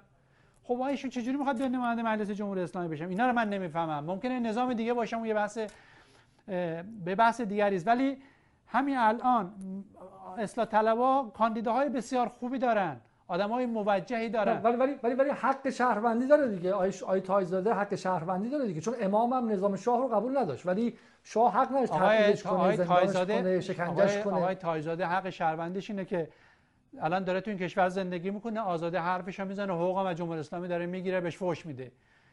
این این حق شهروندیش اینه. تو قدرت که اومد باید قا... اصلا هفت سالم زندان رفته. هفت سالم زندان رفته به خاطر مسائل امنیتیشه چه من و شما نرفتیم. اون یه بحث دیگری است من می‌خوام عرض بکنم که من خودم در جریان اصلاحات آدمای موجهی می‌شناسم که به درد کاندیداتور ریاست جمهوری می‌خورن. ولی اینا بحث من موجه بودن اصلاح طلبان نیست آقای گنجی بحث من اینه که بخشی از جامعه ایران طبقه متوسط و مدرن نیازمند نماینده سیاسیه. این نماینده سیاسی اگه در داخل نظام نباشه این بخش میره دنبال نماینده بیرون از نظام میگرده. اگر ما محمد خاتمی رو اجازه ندیم یواش یواش طبقه متوسط از رضا پهلوی سر در میاره. ترس ما از اینه. ما اتفاقا می‌خوایم آمریکا نتونه یک نظام دیگر در منطقه حالا سرنگون که نمی‌تونه بکنه. به نظر من در توان سرنگونی نیست. ولی رو مستحلک کنه. و این هزینه کلانی که داره یعنی ناامید کردن مردم ناامید کردن جوانان یعنی مهاجرت یعنی فساد یعنی نداشتن انگیزه و وفاق ملی یعنی این ملتی خسته بشه. شما قبول دارین که اون طبقه متوسط مدرن که حالا عرفی هم شده بخوایم نخوایم در این چل سال خود جمهوری اسلامی هم مقصر بوده. دانشگاه فرستادتش دانشگاه آزاد فرستاده شهرها رو بزرگتر کرده. یه جامعه ساخته که با سال 50 قابل مقایسه نیستش. همون شما میگید شهر شما تو کوکلی بوی رحمه تو شهر کرد یه شهری که اینترنت دارن و افرادش مدرنتر شدن. و اینها نماینده سیاسیشون متفاوته. دیگه دنبال روحانیت شاید نرن. شاید دنبال اون افراد انقلابی نرن. آیا نظام جمهوری اسلامی برای 20 سال آینده 30 سال آینده می‌خواد برای اینها نماینده سیاسی نگه داره در داخل نظام یا می‌خواد بگه نه؟ شما اگه می‌خوایم بریم بریم دنبال براندازی. اصلا ما راتون نمیدیم به نظام. من اصلا در ملتمون چنین نگاهی ندارم. ببینید تو همه نظرسنجی ها حتی آمریکا یا در ایران ما بریان معادن معادنت بین 4 تا 6 درصده. این نگاه که شما میگید قابل تعمیم ملت ایران نیست. از انتخابات هم که میان مشارکت می‌کنن به قول شما هاشمی رد میشه مشارکت سر جاشه. اینجوری نیست که مردم با آدما بسته باشن. اما من خدمت شما عرض کنم که در خصوص اشخاصی که شما میفرمایید مثلا آقای خاتمی یعنی الان که شورا نگهبان رد بره تاییدش بکنه که ما میایم میگیم چرا تایید کردی؟ ما چون نظام قبول داریم دستگاهاش هم قبول داریم. سوء هم نداریم بدبین هم نیستیم. همین آقای روحانی رو که ما منتقدشیم همین شورا نگهبان تایید کرده. بنابراین ما رو اون بحثی نداریم. اما اینکه شما میفرمایید برای اصلاح تو بیان گام دوم داریم بله که ما تجدید نظر در اصل انقلاب نمی کنیم ولی هر جا احساس کنیم که اشتباه کردیم اصلاح می‌کنیم. اتفاقا خود همون اصلاح طلبایی که نگاهشون نگاه تغییر حاکمیت نیست. اونا سخت معتقدن که اصلاح امکان پذیره و اینو مرتب میگن میزن و اصلاح اصلا مقایسه می‌کنن میگن نسبت به 10 سال 20 سال دیگه مثلا کلی مسائل عوض شده اصلاح شده. من ما الان تازه برعکس شما فکر می‌کنید جامعه ما یعنی از منی که معتقد به انقلاب هستم بپرسید که جامعه شما الان به جهت کیفی همون انقلابی سال 60 خب نیست. پس اگر نیست دلیلش اینه که به اونایی که مثل ما فکر نمی‌کنن توجه شده. اونا میدان دارن. شما مثلا فکر می‌کنید که همه حزب الله ایدئولوژیکن چند تا استادای ما حزب الله ایدئولوژیکن. دولت 5 میلیون کارکن داره حاکمیت اینا چقدرشون حزب الله ایدئولوژیکن؟ یعنی اصلا اینجوری نیست این حصارها در واقع بیشتر فرضی است و یه اقلیت اینا رو توش میدم حالا حالا نگاهمون نگاهمون با هم متفاوته. برای اینکه دقیقاً سوالم همینه. اینه که به نسبت حزب الله جامعه ما باید استاد حزب داشته باشیم و منتقدین میگن بله. که نه تعداد استادای حزب خیلی خیلی بیشتر از تعداد حزب الله واقعی جامعه است و این منعکس نمیشه و به نظر میاد که یک رانتی در اونجا به حالا بخشای طرفدار نظام داده من تو دانشگاه هم اینا درست نمی‌دونم. من که تو دانشگاه هم اینا درست نمی‌دونم. بله. بسیار عالی. آقای گنجی خیلی خیلی ممنون از وقتی که سخاوتمندانه در اختیار برنامه ما گذاشتید و با اینکه قرار بود که گفتگو ما زیر یک ساعت باشه از اینکه صبورانه این سوالها رو جواب دادیم و گفتگو کردیم خیلی خیلی ممنون. امیدوارم که قبل از انتخابات باز فرصتی بشه که انضمامی‌تر و مشخص‌تر در مورد کاندیداها با هم دیگه صحبت کنیم. زحمت کشیدید تشکر می‌کنم. انشالله که صحبتمو برای شما و برای مخاطبین شما مثمر ثمر باشد. ما سعی کردیم تقوا و اخلاق را رعایت کنیم. امیدوارم که این اتفاق افتاده باشه. منم امیدوارم. خیلی خیلی ممنون.